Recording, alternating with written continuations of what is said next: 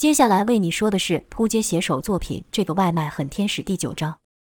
前文说到大强和杜牧二度见面，杜牧说：“真没想过你会是他们的朋友，这确实是蛮巧的。”大强道：“你们每天都会在这表演吗？”杜牧笑道：“我们倒是想每天都这样，但大家都有自己的工作，所以只有几天会聚在一起。”大强道：“你不是专业的歌手吗？”杜牧道：“我像是专业歌手吗？”大强点头道：“像，当然像，你比歌手唱的还好听。”杜牧道：“你这搭讪的台词也太老套了，我哪有这么厉害？”大强立刻涨红了脸，好在酒吧内灯光不亮，看起来没这么明显。顿了一会后，大强又想到一个话题，说道：“你怎么会认识三叔他们呢？”杜牧反问道：“我还想知道你怎么会认识他们呢？”大强道：“三叔每天中午都超准时的来我们那送外卖，至于胡铁，那是我老同学，好久没联络了，看到他，我也是意外的很。”杜牧点了点头，笑道：“没想到我们的世界这么小啊。”大强心想：“小得好，不然我恐怕这一辈子都再见不到你。”嘴上说道：“是啊，这世界真小。”跟着又问道：“对了，三叔说你们叫做斜杠乐团，那你平常的工作是什么呀？”杜牧大方说道：“我呀，说出来你一定不会相信，因为我每次和别人说的时候，别人都觉得这工作是男生做的。”大强道：“不会吧，都什么时代了，怎么还有人这样认为？现在哪有什么事是女生不能做的，我们公司强的都是女生呢。”杜牧看着大强说道：“你不会是故意想和我聊天才这样说吧？”大强道：“当然不是。”杜牧嗯了一声后说道：“看你也不像是那种油嘴滑舌的男生，三叔的朋友应该差不到哪去，我在博物馆工作。”杜牧说完话时，大强刚喝下一口酒，听到杜牧的回答，当场呛了出来。杜牧道：“你看吧，就说了你不信。”大强没想到杜牧的工作这么的特别，大强连咳了好几口后才说：“博物馆，真的吗？”杜牧道：“怎么，我就不能在博物馆工作吗？你不知道居里夫人是连续两次获得诺贝尔奖的女性吗？”语气有点不悦。大强赶忙说道：“不不不，你误会我的意思了。我小时候最爱去博物馆，我一直觉得这份工作很酷。不瞒你说，我第一份履历就是投博物馆，可惜对方不要我。”杜牧道：“真的吗？”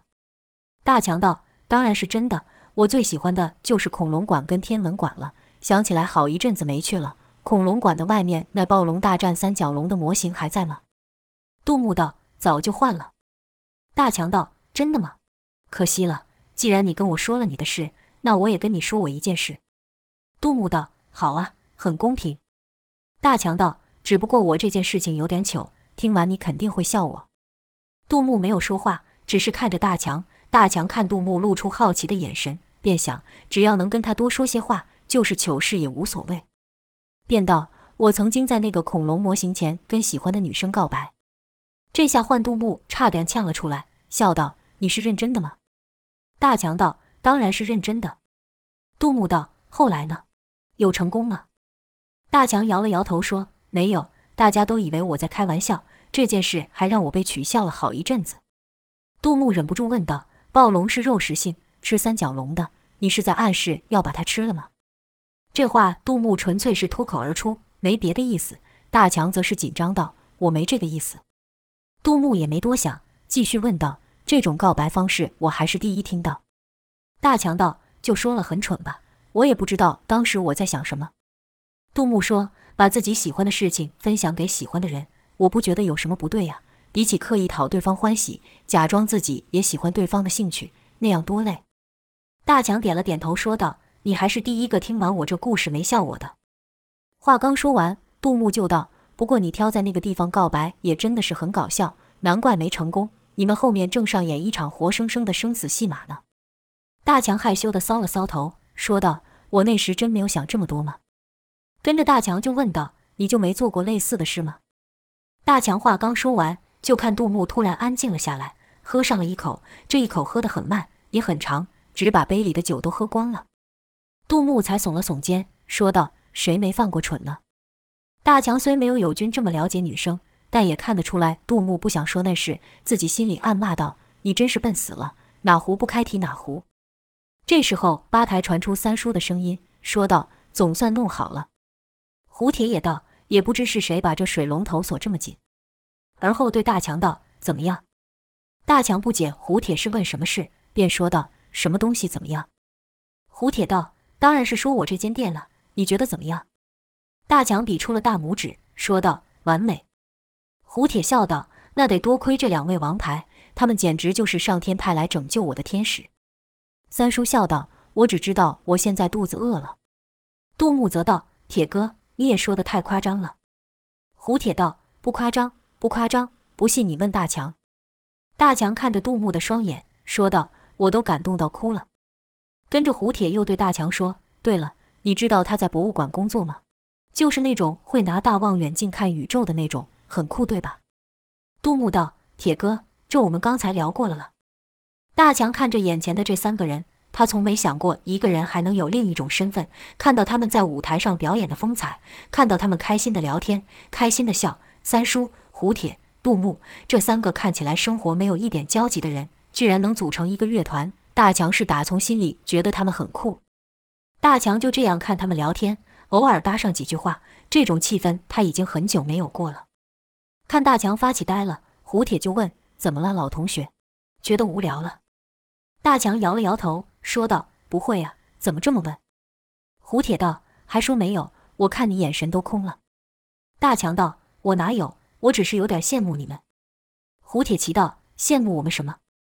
大强手一摊，说道：“这些，这一切，你超成功的。”胡铁道：“你要喜欢，随时都可以来呀，我这人很重感情的，我能毕业有九成都靠你，所以我给你优待，嗯，我给你打九折。”三叔笑道：“看来不能帮他太多，你要是只帮他一成，就可以打一折了。”杜牧也说道：“铁哥，你也太抠了吧。”胡铁伸手搂住大强的肩，说道：“开玩笑，开玩笑的。”大强也笑道：“就算你不给我打折，我也会来。”胡铁道：“你说的哦，大丈夫一言既出，什么马都难追。”看到胡铁，大强心里确实高兴，以前都是胡铁带他出去玩的，像是夜游什么的，胡铁总是有很多想法，跟他在一起好像总会有新鲜事一样。只是不知道为什么，毕业后大家就疏远了，也没刻意说谁避着谁，就这样很自然地消失在彼此的生活中，直到这一刻，所有的感觉又都回来了。大强突然拿起酒杯大口喝下，好像要把莫名失联的那些日子给喝光一样，直到见底才放下。胡铁道：“这是怎么了？这是我认识的那个大强吗？”大强说道：“我还是那个大强。”三叔道：“也跟我们说说你们的事吧。”杜牧道：“糗事，我要听糗事。”胡铁道：“那有什么问题？有了有了，那是我们第一次办联谊，女生把钥匙都放在箱子里，我们轮流抽，抽到谁，谁就要负责在对方一整天。有一个女的特别正，我们都想要抽到她，但你们知道是谁抽到了吗？就是这家伙。”说话时，胡铁用眼神瞄向大强。三叔拍了拍大强道：“挺幸运的你。”杜牧道：“这哪里叫做糗事？”胡铁道：“我们当然不能这么便宜他了，所以临时加了个关卡，要能公主抱对方才可以继续后面的行程。”大强原本还乐呵呵地跟着听呢，听到这，大强立刻想起来后来的事情了，阻止道：“后面的不能说。”但哪阻止得了胡铁呢？胡铁继续说道：“那女生一跳，她居然没能抱住，把那女的给摔惨了。我记得还刚好压到一个狗屎，把那女的当场给气哭，说道：‘我有那么重吗？’”大强尴尬地捂着脸，说道：“我就想说，奇怪，怎么突然加了一关？”杜牧问道：“那后来呢？”胡铁道：“后来呀，我就上演了一出英雄救美的戏码咯。”三叔笑道：“好啊，被你这小子捡了便宜。”而后胡铁说了许多有趣的事，这一晚大家都笑得好开心。从那之后，只要老铁酒吧有表演，大强一定会去报道，那里好像是他的避风港一样，只要进到那里，看到胡铁等人，什么烦心的事都没了，更别说这还有他的女神杜牧。大强生活的重心就从公司逐渐转移到了老铁酒吧。正所谓一回生，二回熟，更何况第一回就熟了，那之后就更不会生了。虽然大多数的时候是胡铁跟三叔在说话，但杜牧对大强的感觉也没这么陌生了。杜牧给大强的印象是一个非常独立的女生，她虽然喝酒，但有节制，从来不会喝醉，时间一到她就会离开，不管聊得多开心。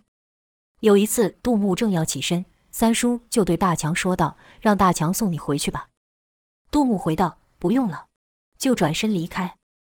三叔就对大强道：“你还愣在这做什么？”大强道：“但他说不用了。”胡铁道：“你怎么还是这么老实？多少做点样子嘛。”大强道：“可是他说不用了啊。”三叔道：“别可是了，要不是我年纪大了，要我跟在他后面用跑的，我都愿意。”说完，胡铁拍了一下大强，说道：“要不是我要顾这店，我肯定会追上去，你就当代替我们了。”三叔催促道：“还慢吞吞的干什么？速度！”大强这才匆匆忙忙地追了出去。可等他走到门口的时候，只看到杜牧摩托车的车尾灯消失在转角了。大强愣愣看着杜牧离去的方向，心想：如果我追上他，我应该要说些什么呢？酒吧内，胡铁就问三叔：“三叔，你为什么想撮合他们两个呀？”三叔道：“你不觉得杜牧很辛苦吗？”胡铁道：“他，他不是一直都很独立吗？”三叔道：“那是他找不到一个值得依靠的人，所以凡事只能靠自己。”胡铁道：“大强是很老实，可是他们两人也差太多了吧？”三叔笑道：“我倒不这么觉得。”胡铁道：“那可是杜牧爷，你也知道多少条件比大强好的排队在追他，他连看都不看一眼。”大强能行吗？三叔道：“你怎么对你的老朋友这么没信心啊？”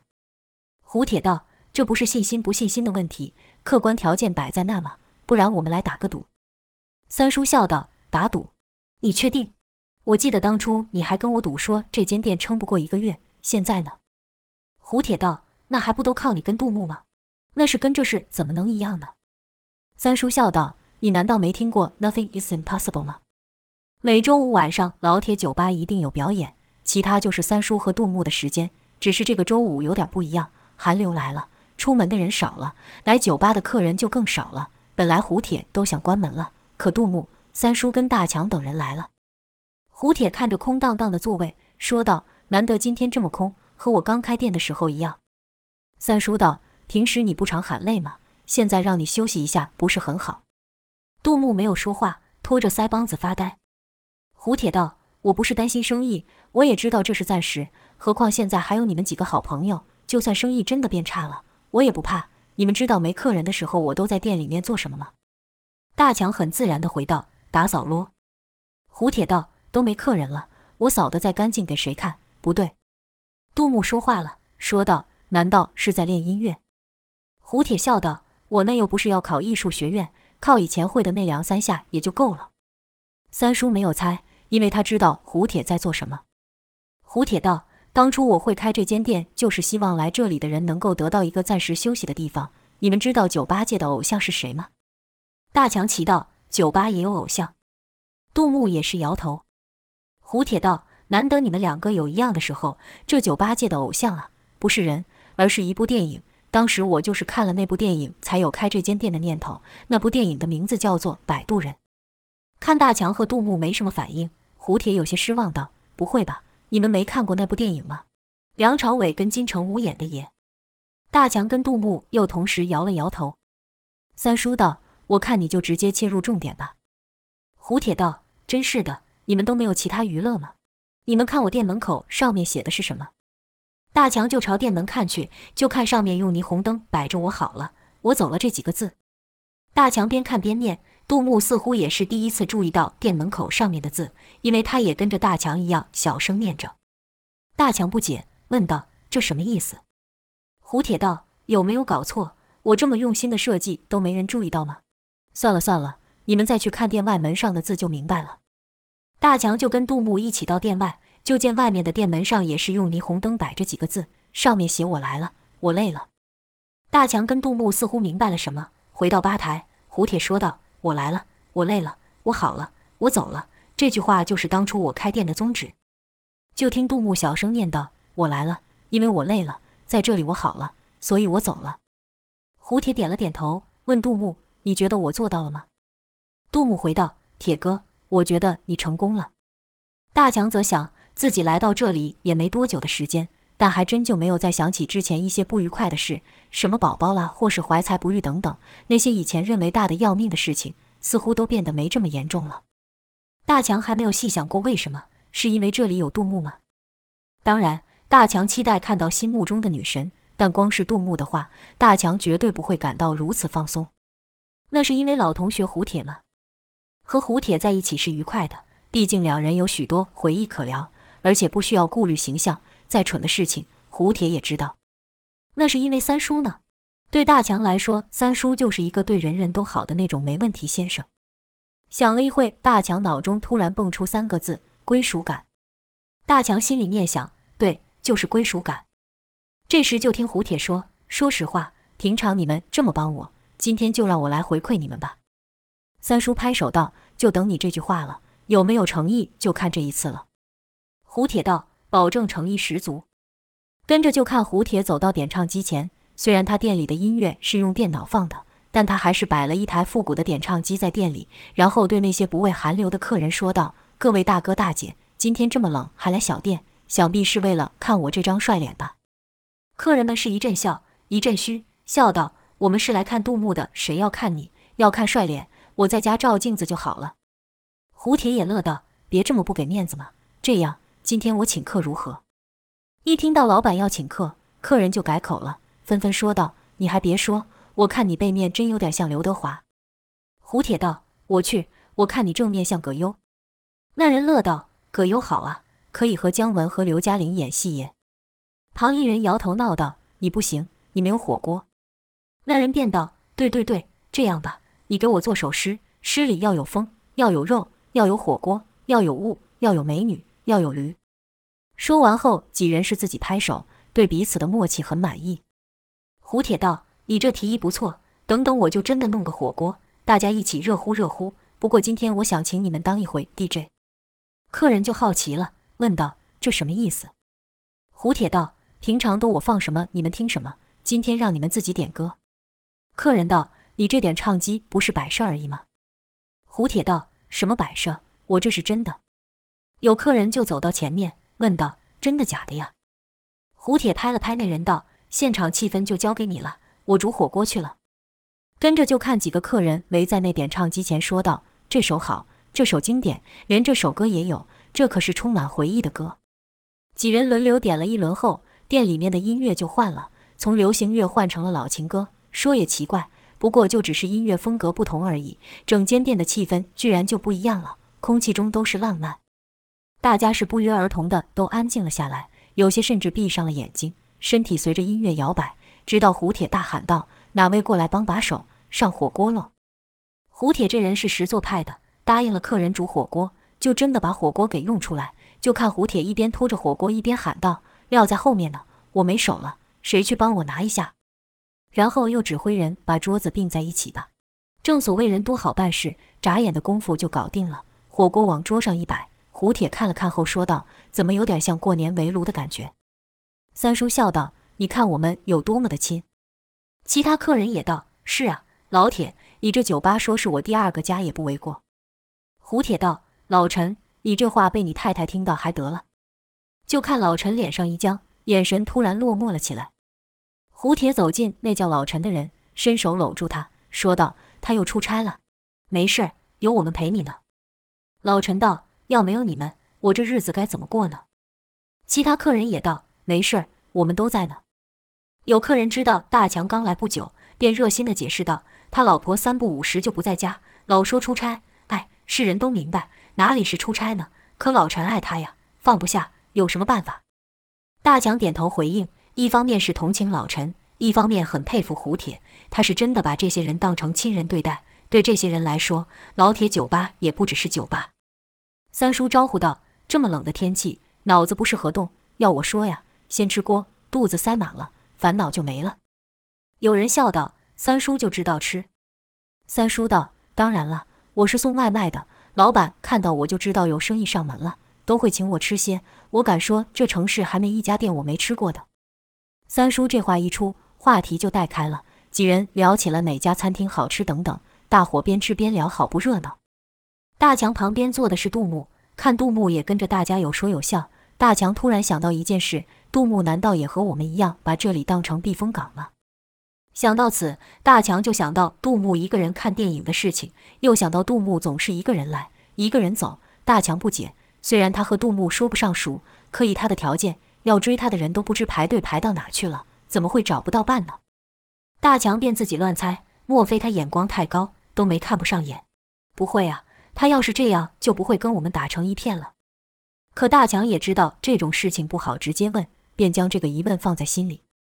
既然是胡铁请客，那酒肯定不会少。一轮吃喝后，大家都热开了，也不知是谁提的意，说道：“空了那一块地方来，正好可以跳舞呢。”胡铁道：“你这主意不错，来来来，平常都你们看我们表演，今个换换，让我看你们秀一段。最近不是有个跳舞的节目很火吗？我们也来一个。我宣布，第一届舞王大赛开始。”三叔道：“你还没说奖品是什么呀？”胡铁笑道：“本人的签名照一张。”大伙都吐槽：“去，谁要啊？”胡铁道：“那这样，有机会跟我们的女神杜牧拍照，如何？”这下子是大家都叫好。杜牧忙道：“我可没答应啊。”胡铁笑道：“别这样了，你看大家都这么喜欢你，我倒是想送我的签名照，但没人要啊。”众人也跟着起哄道：“好了，杜牧，就这一次而已。”杜牧没主意了，看三叔求救，三叔悄悄对杜牧道：“这还不简单，让我来评分就好了，我给他们通通都打不及格。”杜牧这才笑着答应，一看杜牧点头，大家都放下了手中的碗筷，到舞池秀舞去了。就剩三叔、杜牧跟大强没动作，胡铁就不答应了，对两人说道：“你们两个是有偶像包袱是不是？这里又没有摄影机，没人会看你们，开心一点玩吧。”杜牧道：“三叔也坐着呀。”胡铁道：“我正要拉他呢。”就看三叔慢慢站了起来，说道：“你不知道高手都是最后才出场的吗？”大强心想：“不会吧，三叔也会跳舞。”就看三叔随着音乐摇着摇着走进舞池了。胡铁就对杜牧道：“怎么样，这下你没借口了吧？”跟着又对大强说：“还有你，还记得我们第一次去夜店的事吗？”大强道：“当然记得，我没记错的话，我们才刚进去不到一小时就被轰出来了。”杜牧问道：“被轰出来，这是为什么？”大强道：“他呀，人来疯，跟人乱喝一通，没多久就吐了。”胡铁道：“不是那一次，我是要你说我封你万千少女心的那次。”大强哦了一声，说道：“那次啊，真没印象，有这件事吗？”胡铁一手搭住大强，说道：“好啊，你给我漏气，走，让你看看什么叫武功。”还不忘转头跟杜牧道：“杜牧，快点啊，我们都在等你呢。”众人都喊道：“杜牧，杜牧！”好像演唱会喊明星出场一样。杜牧可受不了这个，说道：“好好好，别喊了，我陪你们还不行吗？”大家都笑了出来。点唱机里的音乐都是大家耳熟能详的老歌，气氛很是放松。虽然胡铁说是武林大会，但大家也只是随着旋律随意摇摆而已。开始大强还有些生硬，但他看大家都这么的自在，这么的轻松，自己有什么好顾虑的，便闭上了眼睛，随着音乐摆动。他脑中突然想起一幕，是他在梦中和萤火虫共舞的一幕。大强是愈跳愈放松，突然间扭起了屁屁舞，再过一会手也摆了起来，配上他自创的舞步和独一无二的奇怪律动。胡铁道：“就是这样，释放你的灵魂。”旁有一人立刻接道：“顺从你的渴望。”大强笑了，他看到杜牧也笑了。杜牧笑道：“真看不出来你还有这样的一面。”大强道：“这是我独门的绝招，一般不轻易显露。”杜牧道：“确实是让我大开眼界了。”此时音乐一换，换成了一首适合男女共舞的歌。大强想起来萤火虫从他面前变成了一个女生的模样，和他一起共舞。那一瞬间，大强把杜牧看成了萤火虫，大强就把手给伸了出去，向杜牧邀舞。或许是受到当下的气氛感染，或许只是不想让大强尴尬，总之杜牧牵起了大强的手，和大强共舞了一首慢歌。大强实在是太投入了，即便朝思暮想的女神就在他面前，大强却没有感到紧张，很自在地跳完了这浪漫的一曲。等歌曲结束的时候，大强才注意到自己居然牵着杜牧的手，脸立刻涨得通红，并把手给缩了回来，不敢相信刚才发生的事情。但为时已晚，胡铁到大强旁边说道：“行啊你，居然有胆量约我们的女神跳舞。”大强紧张地结巴道：“我我。”一旁的客人也闹道：“杜牧偏心哦，怎么只和他跳，我们呢？”杜牧道：“好好好，我也陪你们，这样还不行吗？”客人笑道：“这还差不多。”可这些客人也只是说说而已，杜牧在他们的心目中可不是伴舞女郎，他们都很尊重她，所以他们只是继续跳自己的。正此时，店门被推开了，一个女子走了进来。这女子给人一种和她的外表不相称的成熟感，而胡铁在看到那女子的那一刻就停止了动作。那女的也不看其他人，径自朝吧台走去。胡铁也走了过去。这一幕除了大强觉得奇怪外，其他人好像都知道是怎么一回事。大强就看那潇洒不羁的胡铁突然变乖了起来，帮那女的倒酒，并在她的对面坐下。可两人却没有说上一句话，好像完全不认识一样。大强正想问那女子是谁的时候，三叔不知什么时候来到了他的旁边，说道：“她叫做陈静。”大强道：“看他们两人间好像有什么事，怎么从没听胡铁提过她？”三叔道：“每个人都有自己的故事，胡铁也不例外。”大强问道：“三叔知道他们之间的事吗？”三叔是微笑不语。大强就看向杜牧，杜牧则是说：“我从没多问过。”大强就明白了，胡铁只和三叔说过，大强便没有再多问。之后胡铁就一直陪陈静喝酒，而后杜牧回去了，陈静也走了，胡铁则是喝醉了。大强从没见胡铁喝醉过，但这一晚他是真的醉了。那天过后，胡铁又像平常一样嘻嘻哈哈的，和那晚见到陈静的时候完全不一样。大家也很有默契的不去提这件事，好像那叫陈静的女子从没出现过一样。从那晚之后，大强只要闭上眼睛就想起杜牧。一日，大强突然想到杜牧在博物馆工作的事。大强想到自己每次看到杜牧都是在晚上，好奇白天的杜牧是什么样子，会不会和晚上的他差很多，像三叔那样。这念头一起，大强就压不下来了。一会想，可是我这样突然过去，他会不会觉得我很奇怪呀？好像我在偷偷观察什么一样。我知道有些人公私分明得很，贾博士就是如此。一会又想，但也只有贾博士那样而已，其他人也没有这样，更别说友军和以爱了。跟着又想，那一晚我怎么有勇气邀他跳舞？他又怎么会愿意和我跳舞？这是不是说明他至少不讨厌我？别自作多情了，张大强，他只是好心，不想让气氛变得尴尬而已。尽管好几个念头在大强脑里拔河，但大强的身体却很诚实，已经开始穿袜穿鞋了。他还是忍不住想去看杜牧，即使是一眼也好。大强对着镜子演了一出恰好来逛博物馆的戏，但演没多久他就想到了之前一个人去看电影时候也是这样，结果是根本没人注意到他，便道：“你又在幻想什么？想去就去吧，那博物馆这么大，说不定你逛整天都遇不到他，你就不能有种一点去了再说吗？在这边浪费时间做什么？你想认识人家还不主动一点，难道还要人家来找你啊？”大强被自己说服了，他这次决定主动一点。到了博物馆，果然没看到杜牧。大强心想，我就说吧，博物馆这么大，哪有这妖巧就被我遇到，又不是拍偶像剧。这博物馆是大强熟悉的，他小时候确实很喜欢来这里，只是遇大来的频率就愈少。还记得上次来博物馆已经是好几年前的事了。大强不知不觉的就走到了恐龙馆外，从前暴龙大战三角龙的地方。可就如杜牧说的，那模型已经换了。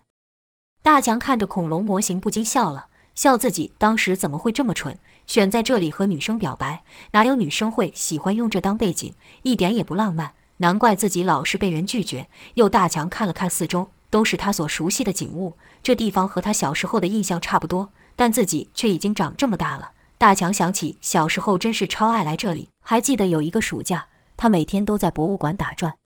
又到里面有一间素食店是他最喜欢的，每来必吃，便想不知道那间店还有没有在营业。看到那熟悉的招牌，大强笑了，心想还是有些东西是不变的。刚吃完没多久，就听一个人说道：“哎，你怎么在这里？”这声音是杜牧。大强原本都要忘记自己是找杜牧的，就看杜牧拿着餐点站在他面前，杜牧还是一个人。大强一紧张，居然噎到了，低下身来大咳起来。杜牧赶忙放下餐点去帮忙大强，好不容易才缓过来，心里是不断暗骂：“张大强，你真是太蠢了。”